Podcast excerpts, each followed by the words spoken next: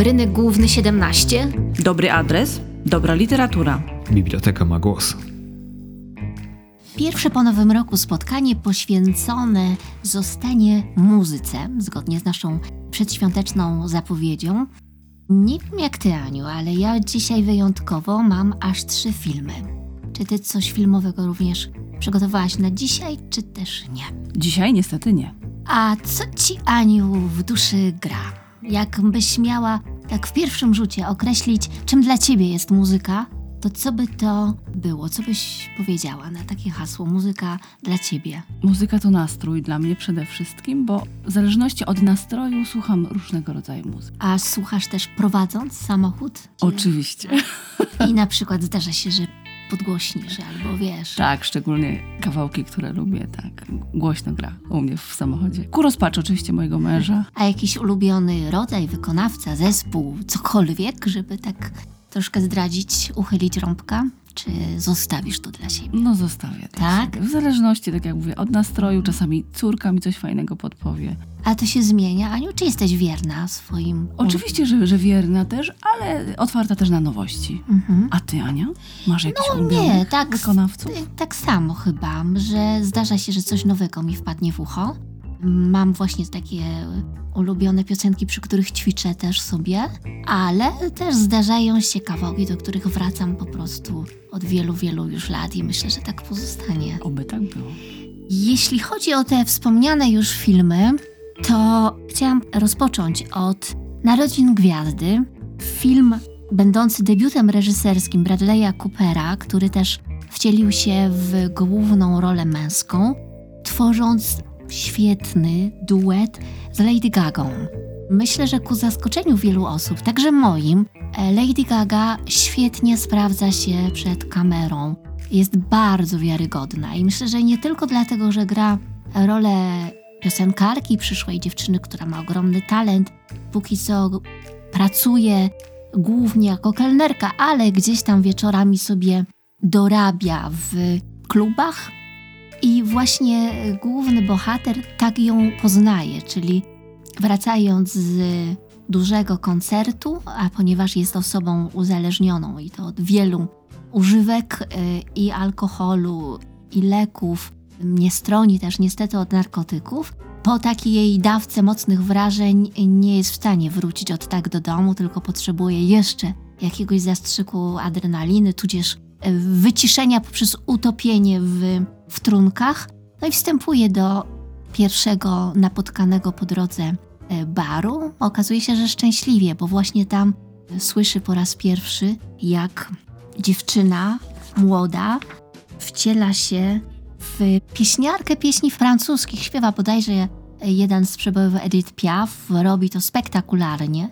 Naprawdę widać, że fantastycznie się czuje i wychodząc do publiczności, angażując publiczność, no ale też świetnie oddaje klimat piosenki. I postanawia odwiedzić ją w garderobie, potem spędzają praktycznie całą już noc do rana, y, chodząc, włócząc się po mieście. No i oczywiście nie kończy się na tym jednym spotkaniu. Jest to wspaniała historia miłosna, ale no nie chcę Państwu spoilerować, o ile ktoś jeszcze nie widział. Pełna też dramatyzmu i takich bardzo silnych wzruszeń dla nas widzów. Scenariusz nie jest oryginalny. Twórcy sięgnęli po historię, która miała swój pierwowzór w realizacji e, z 1937 roku, ale potem ta opowieść jeszcze została przedstawiona przez filmowców dwukrotnie w 54 i 76 roku. Czwarty wariant tej historii właśnie poznajemy w 2018, kiedy to Bradley Cooper postanowił i napisać scenariusz, i zagrać główną rolę, wyreżyserować film, ale także jest współautorem muzyki. No i tutaj muzyka jest y, jednym z bohaterów tej opowieści. Jest fantastyczna. No myślę, że y, wiele osób zna przebój Shallow, ale nie tylko ta piosenka jest po prostu fantastyczna, zapadająca w ucho, w pamięć, a po drugie myślę, że też bardzo dużą rolę odgrywa ją zdjęcia. I to niezależnie, czy operator towarzyszy bohaterom na scenie, czy jest z nimi w pomieszczeniu, na ulicy, gdziekolwiek, to bardzo mocno operuje zbliżeniami i my wchodzimy w ten świat.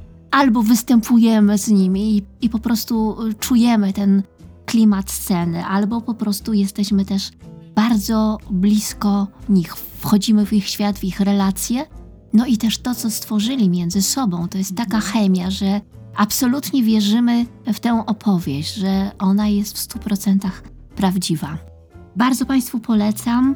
Dużo w tym filmie muzyki, ale dużo też życia. Ciekawa opowieść. No może nie arcydzieło, chociaż nie wiem, no co jest dla nas arcydziełem. Jeżeli film ma w sobie ten ładunek emocji, który nas poraża i, i na nas I oddziaływuje. zapada w pamięć. Tak, i, i chcemy do niego wracać, mimo że nie jest to też film taki rozrywkowy, to myślę, że to jest już duży plus i, i coś, co można nazwać rodzajem sukcesu. Rynek główny 17. Kolejny film, o którym chciałabym y, wspomnieć, to film, do którego wróciłam po wielu latach. To film otwierający trylogię Krzysztofa Kieślowskiego, czyli Trzy kolory. Chciałabym wspomnieć o kolorze niebieskim. Wszystkie one, te części nawiązują do barw flagi francuskiej, ale też do haseł rewolucji francuskiej, czyli wolność, równość, braterstwo. I zwykle łączone było hasło z filmem niebieski, hasło wolność. Myślę, że nie bez zasadności i było to zgodne z zamysłem reżyserskim.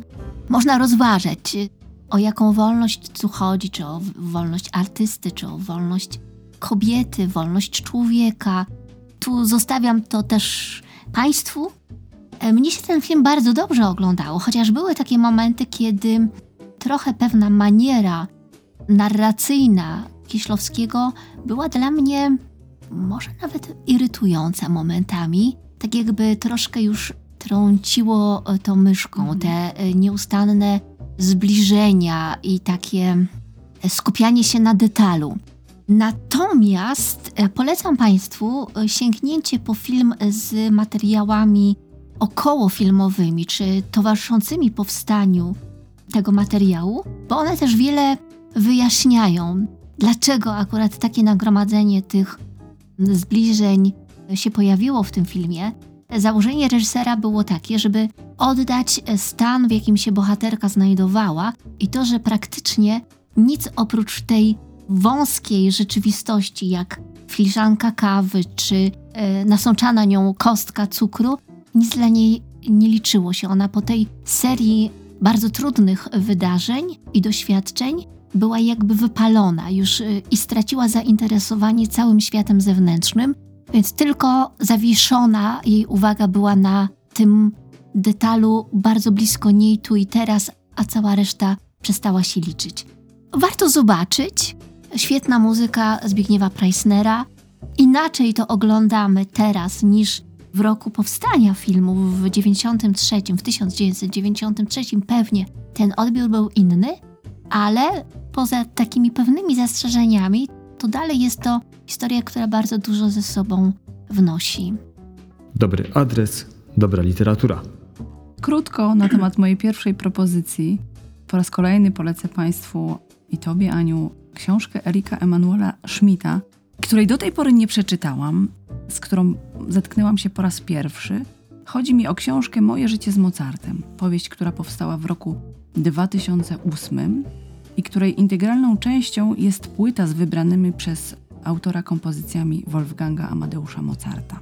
Mój ulubiony francuski pisarz napisał bardzo intymną powieść, chyba najbardziej osobistą, myślę, bowiem w listach, jakie pisał do swojego ukochanego kompozytora, zawarł wiele wątków autobiograficznych. Ku mojemu zdziwieniu z książki dowiedziałam się, że w wieku 15 lat Erik Emanuel Schmidt próbował popełnić samobójstwo. Ciężko mu było radzić sobie w nastoletnim życiu z sensem życia, i w momencie, kiedy tak naprawdę wybierał już rodzaj śmierci, jaką chce zginąć, w jaki sposób odbierze sobie życie, tak naprawdę Mozart uratował mu, mu to, co najcenniejsze. Wszystko tak naprawdę zmieniło się w ciągu jednego popołudnia, kiedy był z grupą uczniów w operze liońskiej i usłyszał w wykonaniu artystki arię hrabiny z Wesela Figara. I wówczas pisze tak. Odzyskiwałem siłę, wracało oczarowanie. Tak, w sali opery pojawiło się piękno, całe piękno świata. Zjawiło się przede mną niczym dar. Żegnaj rozpaczy, żegnaj depresjo, chciałem żyć, skoro w świecie istniało coś tak drogocennego, pełnego i intensywnego, to życie nabierało dla mnie znaczenia. Ocalił mnie Mozart. Nie opuszcza się świata, w którym można usłyszeć coś równie pięknego. Nie popełnia się samobójstwa na ziemi, która wydaje takie i podobne owoce. Schmidt potraktował to, mm, to zdarzenie jako pierwszy list, który kompozytor napisał do niego, kiedy przywrócił mu chęć życia. I od tego momentu tak naprawdę autor powierzał swoje i młodzieńcze fascynacje, i chwalił się swoim pisarskim sukcesem, czy dzielił się wiedzą dotyczących takich trudnych momentów w jego życiu, jak chociażby śmierć ukochanej kobiety czy własna choroba, właśnie z Mozartem. Według niego Mozart koi nerwy i ból, który towarzyszy egzystencji, pociesza w smutku, dzieli radość. Zdecydowanie jest to książka, myślę, o cudownej mocy muzyki, która istnieje, która może leczyć i która potrafi przynieść ukojenie. Polecam serdecznie. Krótka forma, jak zwykle u czyta się to błyskawicznie, a muzyka, która towarzyszy, kiedy odsłuchacie Państwo ulubionych fragmentów Mozarta, mam nadzieję, że też wprowadzi Państwa w doskonały nastrój. A słuchałaś Aniu podczas oczywiście, lektury? Oczywiście, że tak. Jest to faktycznie taki rarytasik, kiedy możemy e, słuchać fragmentów z czarodziejskiego fletu, czy właśnie chociażby fragmentów z Wesela Figara. To co, Aniu, jeszcze jedna porcja Próbujemy. literatury? Pewnie. Z mojej strony? Tak. No to proszę Państwa, Dyrdy Marki, Marka Niedźwieckiego, to pozycja, którą można przeczytać w tradycyjnej formie. Książka liczy zaledwie tak naprawdę 212 stron, okraszona licznymi ilustracjami, zdjęciami, ale w ciągu niespełna raptem trzech godzin można wysłuchać audiobooka. W wykonaniu autora? Oczywiście, czytanego przez samego autora, Marka Niedźwieckiego i właśnie ja wybrałam tę formę. Dla większości z nas na pewno Marek Niedźwiecki to przede wszystkim Trójka. Głos. Tak, tak, trójka, dokładnie. Chociaż teraz słychać go w innych przestrzeniach Dokładnie. radiowych. Dla mnie to przede wszystkim głos. Jego postać wiąże z głosem, dlatego właśnie tak miło mi się tej książki i tego zbioru tak naprawdę anegdot, epizodycznych historii tak przyjemnie mi się słuchało. A coś cię zaskoczyło, Aniu? Było jakąś taką niespodzianką? Że... Tak, ponieważ to, że pan Marek jest, tak mi się wydawało przynajmniej, takim spokojnym człowiekiem, jest potwierdzone. E, Jest mało asertywny, jak mówi o sobie, ale jest też wielkim chomikiem. Twierdzi, że jest to jego największa wada, tak zwane kolekcjonowanie przydasiek przywożonych z różnych stron świata. Mogłam się domyślać również tego, że jest wielkim miłośnikiem płyt i Aniu. Zgadnij, ile pan Nie Marek mam ma w swojej kolekcji. Przypuszczam, że gigantyczna liczba. Piękna, spektakularna dla mnie kolekcja. O dziwo ma w swojej kolekcji tylko kilkadziesiąt winyli, przede wszystkim stawia na płyty CD. Jest to zbiór liczący 15 tysięcy płyt i twierdzi, że płyt nie trzyma tylko i wyłącznie w kuchni, nawet na balkonie jest wygospodarowana część nazwana według niego płyciarnią, więc płyty są wszędzie w domu pana Marka. I Z jego takich chyba naj, największych dziwostek, które, o których opowiadał, jest to, że kolekcjonował m.in. puste opakowania po szamponie marki Timotej. O matko! O dziwo jest wielkim piechurem. Zawsze chciał biegać, ale to odradził mu fizjoterapeuta, który twierdził, że jest za wysoki i może sobie bardziej zaszkodzić niż mm, czerpać korzyści z, z uprawiania akurat tego sportu. Więc jest zatwardziałym piechurem, średnio e, robi od 13 do 15 tysięcy kroków, więc całkiem sporo. I to, co mi się chyba najbardziej podobało, jest to, że możemy zajrzeć do jego domu, usiąść przy jego stole i podaje chociażby trzy przepisy na swoje kultowe dania: mielone, rosół grzybowy i zielone kary. Serdecznie polecam, ponieważ książka w wykonaniu pana Marka jest cudowna. Mm, Cechuje przede wszystkim tą książkę taka niezwykła skromność, która właśnie jest charakterystyczna dla Niedźwieckiego.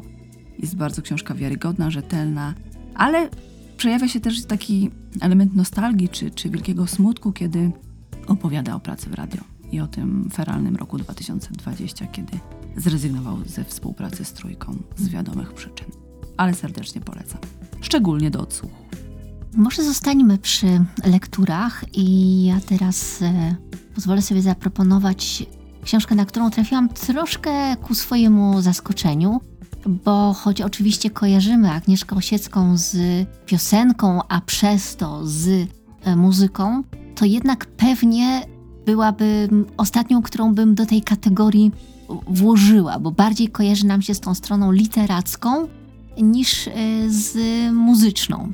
Ale ponieważ tym tropem wyszukiwania naszych kolejnych propozycji poprzez hasło udało mi się natrafić na pozycję, której do tej pory nie czytałam, więc z przyjemnością po nią sięgnęłam i choć niektóre fragmenty były mi znane, bo książka została stworzona przez Violettę Ozminkowski i ona jest opracowana na podstawie autentycznych wywiadów przeprowadzonych z Osiecką na przestrzeni lat 1964 do 1997 przez różne grono dziennikarzy, dziennikarek. Wywiady ukazywały się najczęściej w prasie i również pojawiają się w tej książce fragmenty y, książek y, Agnieszki Osieckiej, w których wyrażała swoje opinie czy przedstawiała jakieś historie z własnego życia. E, wywiad jest tak skonstruowany, żeby nie udawał niczego. To znaczy, Wioletta Ozmienkowski nigdy nie zwraca się do Agnieszki Osieckiej wprost. Nie mówi pani Agnieszko. Nie ma tej takiej bezpośredniej interakcji, natomiast rzeczywiście jest to kompilacja, gdzie struktura tej książki ma charakter wywiadu, pytań i odpowiedzi. Pytania zostały sformułowane przez dziennikarkę, a odpowiedzi są wyciągnięte z tych różnych rozrzuconych źródeł. Książka jest bardzo ciekawa, myślę, że nie tylko dla fanów Agnieszki Osieckiej. Jest to taka właśnie ciekawostka, rodzaj eksperymentu literackiego, że tak też można. można. Mhm. No i też y, próby zbioru informacji, które nigdy wspólnie nie zostały zgromadzone, nigdy łącznie się nie e, pojawiły. Jest też kilka fragmentów, z którymi ja się spotkałam po raz pierwszy, choć wydawało mi się, że może to zabrzmi nieskromnie, ale wiele już na temat Osieckiej przeczytałam, to tutaj kilka fragmentów było mi nieznanych. Z jednej strony jest to zabawna lektura, no bo i rozmówczyni błyskotliwa, inteligentna, z dystansem do świata i do siebie, ale też przydziela się taka nuta, która chyba towarzyszyła Agnieszce Osieckiej zawsze, także w jej piosenkach. Taka nostalgiczna i, i też smutna. Kończy się tak. Pamiętam, że siedziałam nieraz na tej stacyjce, odprowadzana przez przyjaciół. Było cichusieńko, wszystko już sobie powiedzieliśmy i czułam, jakby jakiś głos we mnie w środku mówił – Dziewczyno, nie jedź, nie jedź do tej Łodzi, nie jedź do, do tej Ameryki, nie jedź do tej Francji tu jest po prostu doskonale mowa o Mazurach, z którymi Agnieszka Osiecka była bardzo związana. Masz tutaj chłopaka, który jest może najszlachetniejszym człowiekiem, jakiego w życiu spotkałaś. Między tobą a twoimi przyjaciółmi jest taka harmonia, jak gdybyśmy byli jedną wielką piersią, która razem oddycha. Dziś wiem, że zapłaciłam straszną cenę za to, że z tego raju mazurskiego wyjechałam. Straszną cenę, jakiegoś nerwowego, poharatanego życia. Byłam nawet w Portoryko, ale prawdę mówiąc, nie wiem po co. I jeszcze może jeden fragment. Jest taka zabawka, właściwie przyrząd, coś w rodzaju notesu. Kiedy pisze się na nim rysikiem, na celofanie zostaje ślad, a potem jeden ruch ściera wszystko, co się napisało. Myślę, że moje życie prywatne jest podobne do takiego notesu. Kolejne jego rozdziały zapisane na takiej karteczce zdziera czas lub ja sama i nic z nich potem nie zostaje. Natomiast moje życie zawodowe jest o wiele szczęśliwsze, to znaczy te kartki jakoś się sumują. Notes jest staroświecki, solidniejszy. I ostatni, mówiący o tym, jak zmienia się rzeczywistość, ta współczesna Agnieszce Osieckiej, ale jak widzi te zmiany właśnie przez siebie wówczas. Coś takiego uchwycone jest w piosenkach młodych artystów z Jarocina, jakieś przeczucie potworności, jakby się ludziom przestał podobać świat i jakby byli wściekli na Pana Boga za tę kulistą i wietrzną ofertę. Normalni ludzie, ludzie z sercem i babcią, wyglądają jak wykopaliska, jak anioły zostawione w szatni.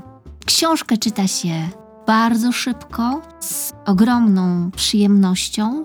Liczy raptem 230 stron, ale jest też poprzetykana fotografiami. No i czcionka jest ogromna, bardzo komfortowa, także naprawdę Dla nas starszaków. e, jest to duża przyjemność móc troszkę cofnąć się w czasie i pobyć z tą niezwykłą rozmówczynią, a myślę, jestem pewna, że Agnieszka Osiecka właśnie taką była. Bardzo polecam, nawet dla tych, co już dużo wiedzą o Agnieszce Osieckiej, to jest to lektura, która pewne rzeczy systematyzuje, a niektóre dopowiada. Jasne. Biblioteka ma głos. Zostańmy zatem przy wywiadzie rzece, tak naprawdę, czy, czy formie wywiadu, ponieważ moją kolejną propozycją jest książka King w podtytule Muniek Staszczyk Autobiografia. Kiedy decydowałam się na wybór akurat biografii, którą chciałabym przeczytać w przypadku podcastu o muzyce, stwierdziłam, że skuszę się na autora, którego muzyczne kawałki towarzyszą nam na, praktycznie na każdej tanecznej domówce, a o którym tak naprawdę wiem mało, by nie powiedzieć prawie nic. Muniek Staszczyk, tak naprawdę oczywiście Zygmunt Staszczyk. Ten Muniek, jak mówi, przyplątał się do niego w czasach liceum. Przyszedł sam z siebie, ale stał się w pewnego rodzaju kotwicą, która ugruntowała jego pozycję sceniczną. Na scenie nieprzerwanie od roku 82, 35 lat wspólnie z zespołem T-Love, z którym sprzedał tak naprawdę ponad milion płyt, Zespół Tilaf myślę, że ugruntowaną ma mocno pozycję w świecie polskiego rocka. Natomiast z zespołem Szwagier Kolaska, z którą Uniek wydał e, dwie płyty, tu precyzyjnie chyba trafił w gusta swoich odbiorców, bo w nowych aranżacjach wydał piosenki chociażby Stanisława Grzesiuka. Zygmunt Staszczyk jest bardzo szczery, odkrywa bardzo intymne szczegóły. Momentami ociera się trochę o taki emocjonalny ekshibicjonizm, ale jest to wielki atut tej autobiografii, ponieważ w bardzo odważny sposób mówi o swoich przede wszystkim porażkach życiowych, o swoich życiowych A zakrętach. co do nich zalicza? To, że był beznadziejnym ojcem, że był słabym mężem, że dał się skusić. Poniósł się na fali Sukcesu tego i tego sukcesu, tak, i tego powiedzenia sex, drugs and rock and roll, ponieważ wielokrotnie żył, działał, tworzył pod wpływem amfetaminy i jest świadomy tego, że jego życie wyglądało tak, a nie inaczej. Przy czym zaskakujący jest bardzo koniec tej książki. Ostatnie pytanie zadane przez Rafała Książyka. Nomen oben. Czyli to jest autobiografia, ale e, Tak, w formie wywiadu. wywiadu. I na pewno wielki plus dla osoby prowadzącej, bo Rafał Księżyk zadaje bardzo celne pytania, jest naprawdę świetnie zorientowany i w dyskografii, i w życiu Muńka, ale nie ocenia, nie komentuje. On pozwala Munikowi snuć swoją opowieść, a okazuje się, że Muniek jest gawędziarzem. Ostatnie pytanie i ostatnia odpowiedź brzmi tak. Na nowej płycie w czasie przeszłym śpiewasz W poszukiwaniu siebie nie miałem granic. Masz wrażenie, że znalazłeś siebie? Postawiłeś granice? Myślę, że znalazłem. Na pewno jestem pogodzony ze sobą. Nie ma tego kotłowania, tej walki jak w czasach old is gold. Spokojny jestem. Nie muszę mieć tych wszystkich dodatkowych emocji. A granice? Mam świadomość, kiedy i gdzie je postawić. Nie daje się nadużywać. Ja tak bardzo uwierzyłem w rock'n'rolla, że czasami byłem kreacją siebie samego. Prawdziwy jestem teraz. Znalazłem takiego Zygmunta Munika. Na drugie imię mam Marek, ale tego drugiego imienia nigdy nie używałem. Uznałem, że na drugie mam Muniek. Zygmunt Muniek Staszczyk. Tak się nazywam. Ta książka ukazała się pomiędzy tak naprawdę ważnym momentem bardzo w życiu Muńka, ponieważ po 35 latach zespół Tilaf zawiesił działalność, a sam Staszczyk szykował się do wydania solowego albumu. I jedyne, co może radzić w tej książce, to bardzo charakterystyczny język, który towarzyszy tej opowieści, ponieważ mimo, że Zygmunt Staszczyk, nie wiem, czy Państwo są tego świadomi, ja te, o tym nie wiedziałam, jest z wykształcenia polonistą, to używa języka bardzo potycznego, no, mocno okraszonego przekleństwami i to może razić, ale dla osoby takiej jak ja, urodzonej w czasach PRL-u, no jest to taka sentymentalna, muzyczna opowieść, jakby przeniesienie się w tamte też czasy. Myślę, że, że dla wielu z nich to był taki trudny czas i dla niego, dla Muńka, takie pierwsze spojrzenie w dorosłość to był czas, kiedy miała urodzić mu się córka. Dopiero wtedy stanął. A to było pierwsze dziecko, czy Tak, kolejne? tak, tak. Pierwsza córka i wtedy zwyczajnie wyjechał na zarobek do Anglii, żeby zarobić na swoją rodzinę, a nie tylko bawić się muzyką, bo na początku tak to wyglądało.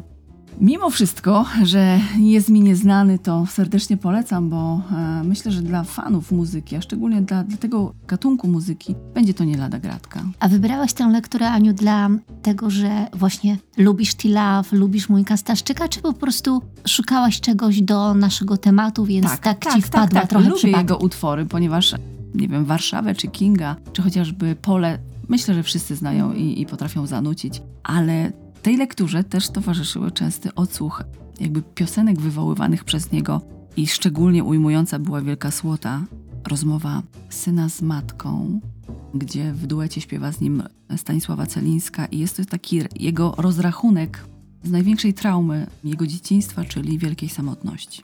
Ponieważ mama uwikłana zawodowo była nieobecna w domu. I to jest coś, co na wiele, wiele lat rzutowało, myślę, że na niego, na jego osobowość i to jest taki muzyczny rozrachunek w tym temacie. Także serdecznie polecam. King Muniek Staszczyk. Rynek główny 17. Zostajemy dalej w kręgu muzyki, ale jak już myślę Państwo się też zorientowali, to są bardzo różne propozycje i różnie o muzyce mówiące. No ale to chyba tak, tak musi być przy takim ogólnym temacie i jeszcze tak indywidualnie odbieranym, bo nie ma jednego wytrychu otwierającego taki rozdział jak muzyka. Każdy z nas ma swoje preferencje i też swoje narzędzia do odsłuchu i do przyjmowania tego, co muzyka ze sobą wnosi. Ja polecam też Państwu film dokumentalny, który niedawno się pojawił, a rzecz dotyczy jednego z najbardziej znanych twórców muzyki filmowej, czyli Ennio Morricone. Kompozytor zmarł w 2020 roku, a jego przyjaciel, ale też osoba, z którą był zawodowo związany, czyli Giuseppe Tornatore, nakręcił film dokumentalny. Ten materiał powstawał e, jeszcze oczywiście zanim główny bohater zmarł, bo część rozmów jest prowadzonych z nim samym, część to twórcy, z którymi współpracował, z którymi był związany czasem epizodycznie, a czasem przez wiele, wiele lat. Materiał bardzo mocno jest też e, wzbogacony fragmentami kompozycji Ennio Morricone. No i to jest e, niesamowita wartość tego filmu, że poznajemy, jak pewne legendarne już motywy powstały, a później przypominamy sobie je poprzez odtworzenie fragmentu filmu. Bardzo polecam ten materiał. Jest świetnie też zmontowany, ogląda się doskonale, choć nie, nie jest najkrótszy. Z całą pewnością nie jest to film, który się jakoś rozsmakowywuje w tym, jaką był osobą, jakim był człowiekiem. Jego życie prywatne jest potraktowane tak, może powierzchownie to za mocno powiedziane, ale osią tego filmu i tym, co jest najważniejsze, to jego twórczość, jego muzyka. Być może dlatego, że to ona zawładnęła też jego życiem i wypełniała je tak szczelnie, że choć miał oczywiście swoje życie prywatne, swoją rodzinę, żonę, to jednak ono i tak było wypełnione tym, co robił zawodowo, czyli po prostu muzyką.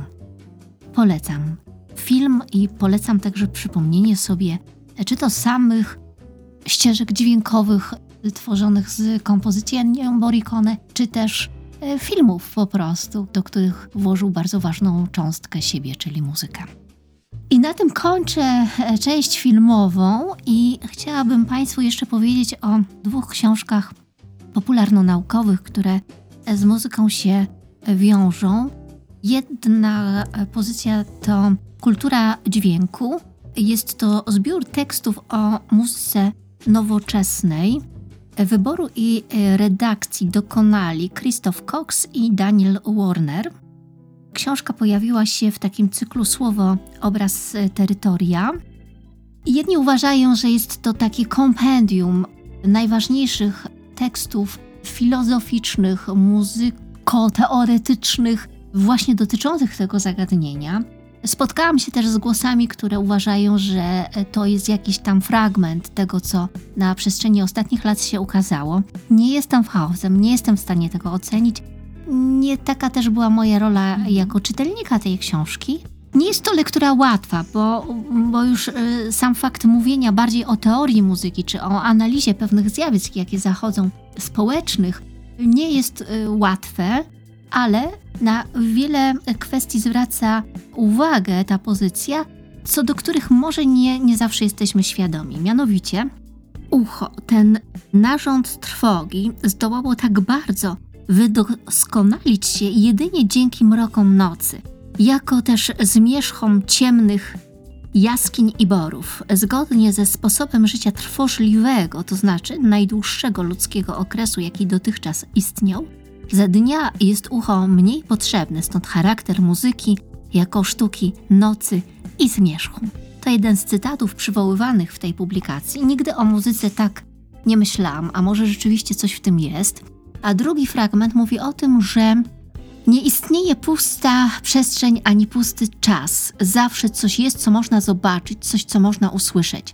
W rzeczywistości, choćbyśmy nie wiem jak próbowali uzyskać ciszę, nie uda nam się jej osiągnąć.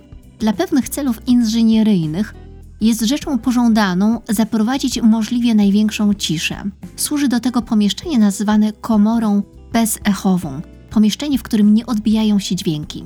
Kilka lat temu byłem w takim pomieszczeniu na Uniwersytecie Harvarda. Będąc w nim, słyszałem dwa dźwięki: jeden wysoki, a drugi niski. Kiedy opisałem je pracującemu tam inżynierowi, poinformował mnie, że wysoki dźwięk to był mój system nerwowy, a niski to moja krążąca krew. Póki żyję, będą dźwięki i będą trwać po mojej śmierci. John Cage. I kolejny fragment. Hałas stracił być może swoją moc rażenia, cisza nie. To powiedział Dan Warburton, a Toru Takemitsu dopowiedział: Lęk przed ciszą nie jest niczym nowym. Cisza spowija ciemny świat śmierci. Bywa, że cisza przepastnego wszechświata wisi nad nami, ogarniając nas. Istnieje głęboka cisza narodzin, spokojna cisza, gdy śmierć zabiera nas z powrotem. Czyż sztuka nie była buntem istoty ludzkiej przeciwko ciszy? Poezja i muzyka powstały, gdy człowiek po raz pierwszy wydał z siebie dźwięk, opierając się ciszy. I takich fragmentów jest w tej książce dużo. Polecam do przejrzenia i do wybrania czegoś ewentualnie dla siebie. A ostatnia już propozycja to książka Aliny Białej Literatura i muzyka. I tutaj ona też wychodzi z pewnego ważnego, myślę, dla nas wszystkich punktu wyjścia, a mianowicie do gaworzącego dziecka zwracamy się słowami dźwiękonaśladowczymi. Nim przeczytamy mu pierwszą bajkę i pokażemy pierwszą barwną ilustrację, zapewne zaśpiewamy kołysankę, która wprawi je w stan snu i ukojenia. Prosty muzyczny przekaz jest pierwszym doświadczeniem artystycznym człowieka.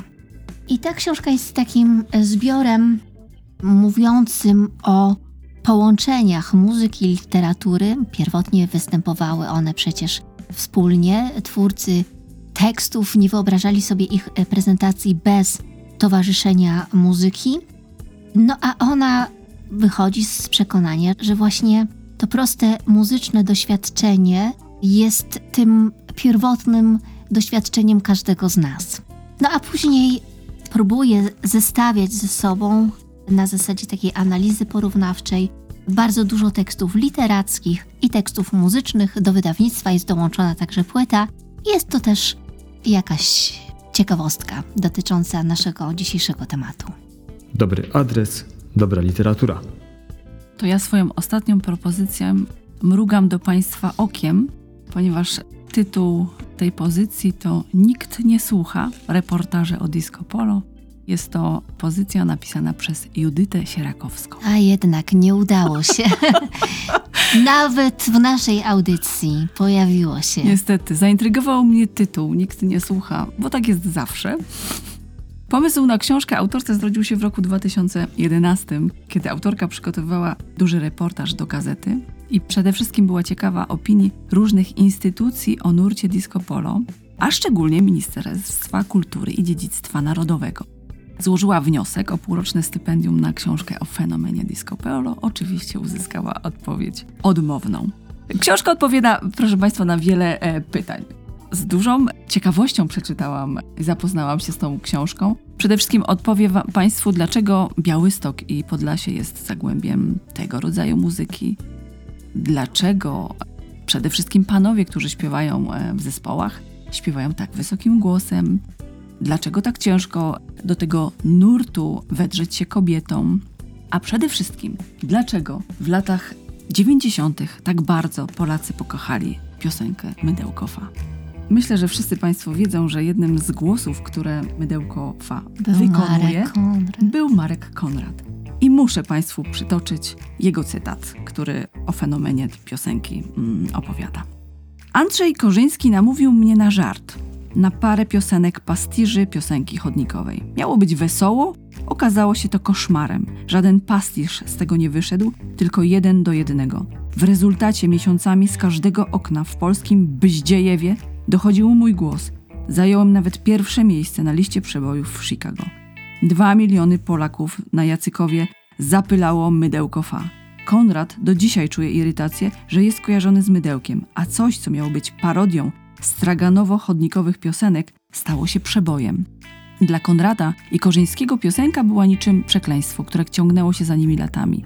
Był rok 1991, a więc trochę za wcześnie na pastisz, bo przecież sama muzyka chodnikowa ledwie powstawała, a ludzie dopiero ją poznawali. Kolorowe, faliste i co najważniejsze, zagraniczne mydełko fa było synonimem luksusu, a dom z drew budu obiektem pożądania. Tak samo jak porządna wanna, dobry telewizor, magnetowon czy magnetowid. Pastisz nie mógł się udać, bo Polacy nie chcieli się śmiać z piosenki, której słowa są utkane z marzeń i snów. I tyle na ten temat. Nie będziemy wnikać, ale serdecznie polecam. Dla tych, którzy może lubią ów nurt, e, dla tych, którzy czegoś na ten temat chcielibyś przeczytać, dowiedzieć. Czy serdecznie tajemnica polecam. została rozwiązana? Każda. Każda. Biblioteka ma głos. Aniu, i teraz czas na zapowiedź e, tematu na kolejne nasze spotkanie i to twoja kolej na wybór. Tak pomyślałam sobie, że mamy jeszcze początek roku. Jeszcze niektórzy z nas kontynuują swoje postanowienia noworoczne. I po rzuceniu palenia utrata zbędnych kilogramów jest drugim tak naprawdę mm, z postanowień noworocznych Polaków. Jak najprościej pozbyć się zbędnych kilogramów? Oczywiście uprawiając sport. Więc o sporcie kolejny odcinek. Zapraszamy i dziękujemy za dzisiaj. Anna Ptaszkiewicz-Kocina. Anna Sobula. Realizacja i mixing Radosław Świerkosz.